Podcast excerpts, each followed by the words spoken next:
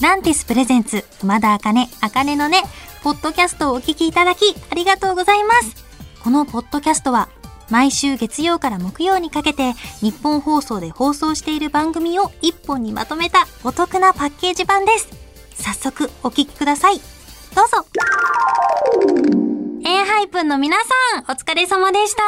こんばんは、熊田茜です。はい、今日はですね、熊白のお話をしようと思いまして、熊白って何かって言いますと、私あの、熊田茜オフィシャル YouTube チャンネルで、熊田茜のくまなく調べたいっていう、えー、動画を出してるんですけど、見たことある方はいらっしゃいますでしょうか？まあ、どういうものかと言いますと、私自身が気になってることだったりとか、あと世間のトレンドをとことん調べるっていうもので、今までは斧を投げたりとか、横浜開港祭に行ったりとか、もう本当に、いろんなこともうジャンルとらわれずいろんなことを調べに行く番組なんですけれども、次回ですね、アップされる動画が、代々木アニメーション学院のイラスト化に調べに行った、調査に行った動画になるんですけれども、代々木アニメーション学院、私、あの、声優をやらせていただいてるんですけど、こうやっぱりね、目指してる時に行ってみたいなと思いつつ、まあなかなか学生だったのでね、いろんなことが難しくて通うことはできなかったので、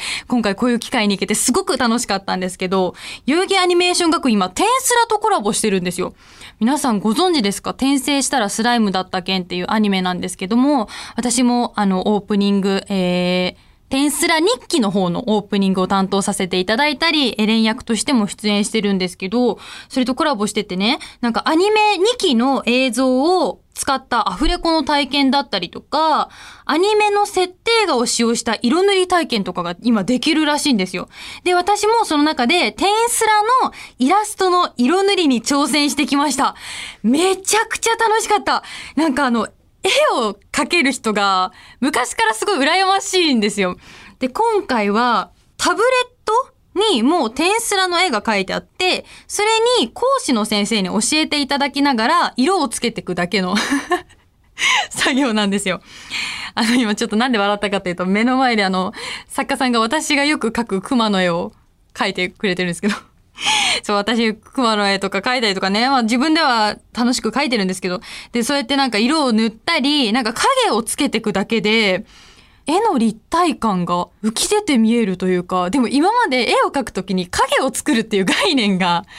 なんかなかったんですよ。真似して、漫画の絵とか写してみるけど、意識しないと影とかってわかんないじゃないですか。こう勉強してない方以外は。なんですけど、こう影をつけてみて全然違うんだって思ったり、ぜひ皆さんにも体験とかに行ってみてもらいたいなって思いました。あと、その講師の先生のお母様が、まさかの、この茜の根のリスナーさんらしく、なんでこのリスナーさんだということが分かったかと言いますと、あの、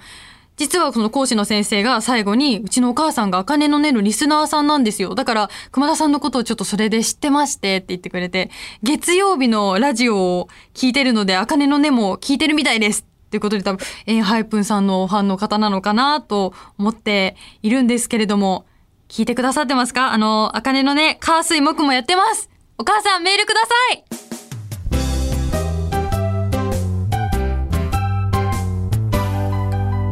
夜遊びさん、お疲れ様でした。こんばんは、熊田茜です。今日はこんなメッセージが届いてます。ラジオネーム、ピーカンさんからいただきました。もうすぐ七夕ですね。私の勤める会社は少しユニークで、この時期になると、社員食堂に笹の葉と短冊が用意されて、社員が自由に願い事をかけます。これって普通でしょうか？ラジオ放送局にも短冊はありますか？ということでメッセージありがとうございます。おー、ラジオ放送局にも短冊があるかっていうのをスタッフさんに確認しました。今年の七夕、日本放送に笹の葉は、ありませんはあ、ないんだ。なんかありそうな気がしましたけどね。なんか、ないですね。でもね、ないですね。でもやっぱ、どんな状況でもさ、あの、願いを、何かこう、何かを願い事するって大切じゃないですか。ということで、今から短冊に願い事を書いて日本放送のどこかに勝手に飾りますはい。誰かに見つかったら捨てられちゃうかもなので、なるべく見つかりにくいところに隠しに行こうと思います。七夕当日まで短冊を隠しきれるか、ステルス七夕スタートですはい、今ですね、日本放送のカフェスペースなるところに来ています。目の前にはこう椅子があったりテーブルがあったり、こうちょっと売店で飲み物が買えたりできるようなところになってます。えどこに隠そうかな。自動販売機とかゴミ箱とかもあるんですけど、行けるとしたら、えー、でも清掃員の方がちょっと見なさそうなとこに決めました。自動販売機のえここいいんじゃない？これでも何何これ？自動販売機の下の方についてる返金メモのこれちょっとよくないですかね？ちょっと返金ここ？あじゃあ自動販売機の横についてる割り箸入れの割り箸の中に紛れ込ませよう。これ折っちゃダメか？短冊だから折っちゃダメか？ここにうまいこと入れよう。これでも多分こっちに入れたら見えるじゃないですか。こっち側なら見えないんじゃないですか？ああでも見えないですよね。あ全然見えない。割り箸のあのあの前から見たら見えない。後ろ側に紛れ込ませました。これで大丈夫だと思います。ちなみに短冊には吉岡里帆ちゃんの腹筋になりたいと書きました。どうか短冊が七夕まで生き残りますように。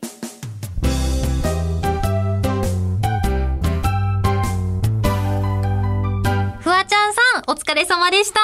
こんばんは、熊田茜です。今夜はこちらの企画をお届けします。熊部ハウス私、熊田茜が毎回テーマに沿った宿題を出されるこの企画。前半のテーマは、上半期が終わったということで、半分の半。いくつかあった宿題候補から私が選んだのが超模範的な一日を過ごすでした。いや、模範的な一日ちょっとどうしようかなと思ったんですけど、私ちょっとお家にいたんですよ。なんで、まあ模範的、何ができるかなと思って、大したことできなかったんですよね。あ、なんかちょっと一応朝6時くらいに起きて、で、なんか、やったらいいかなと思ったらラジオ体操をやってみた。でも第一と第二やったら結構ね、本当頭がシャッキリしたんで、やっぱこれはこのコロナ禍にはいいなと思いました。で、まあいい時間に昼ご飯を食べて、いい夜ご飯を食べました。ということで、班の宿題は？はい、甘々な判定をいただきましたが。いや、これね、あの、私、もう一つの宿題で、ちょっとこれもできたらいいなって言ったのが、阪神を応援するってやつだったんですよ。でも私、野球を、ちょっとまだまだ初心者だから、勉強しなきゃなと思って、漫画、ダイヤのエースを読み始めました。やばいよ、ダイヤのエース。もうくと言っていいほど、もう何ッチャーがいるのかわからないほど、野球に対してこう、疎い私がですね、読んでるうちにだんだん、あ、このポジションは、こういう役割をするんだ。だって、あれだよ、私、今までそのポジションしか知らなかったのに今、バントとかいう技も知ってるんですよ。バントは、カンって打たないで、当ててラインギリギリに転がす技ですよちゃんとしてやばくないですかこれはもうこうやって、でもなんかすごい今回学んだのが、興味ないってポイってしちゃうんじゃなくて、こう何か、どの道筋からでも、こう自分が興味の持てそうなとこから行ってみることで、ちょっとでも興味が湧くと、なんかこう知らないことがこう知りたいことになっていく面白さみたいのをすごい実感していて、いやしかもね、こう、もう、推しもできるし、私はね、クリス先輩が大好きなんですよ。もうかっこいいの、大人の余裕だし、なんかもう、ああいう人間になりたいなって思いました。ということで、はい、次の宿題も決めたいと思います。それでは今回の宿題、カモンえー、今回の宿題、サードシングル、心流行るがオープニング主題歌を務める作品、チートクス氏のスローライフ、異世界に作ろうドラッグストアにちなんで今回のテーマは、チート宿題1、チートデー、食べたいものを食べまくる1日を設ける。宿題2、チートばかし面倒だが、猫のご飯を食材から作ってあげる。宿題3、高知特産物を堪能する。宿題4、家庭菜園を始めて、土と戯れる ということで、もうどんどん無理やりになってきてますが、私は宿題2のチートばかし面倒だが猫のご飯を食材から作ってあげるにしようと思います。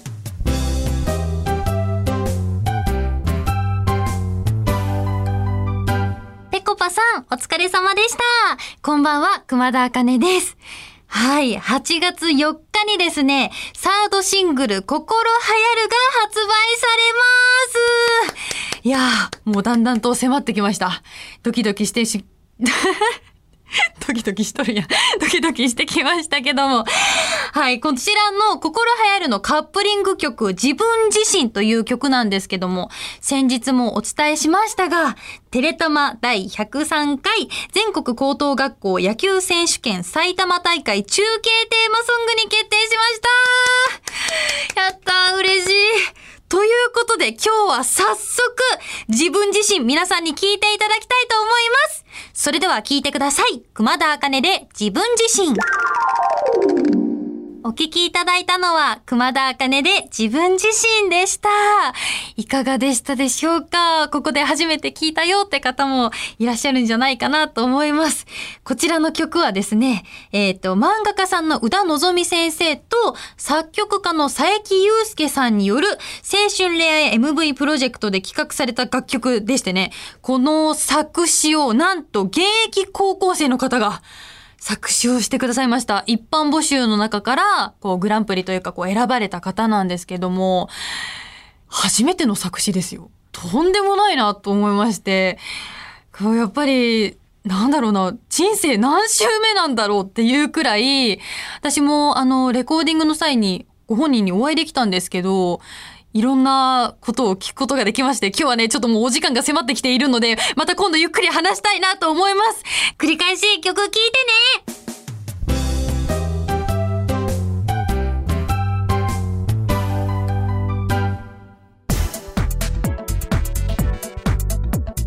聞いていただきました。熊田茜、茜のね、いかがでしたか？この番組ではラジオの前のあなたからのメッセージをお待ちしています。あなたが日常で出会った格言、元気が出る言葉などを教えてください。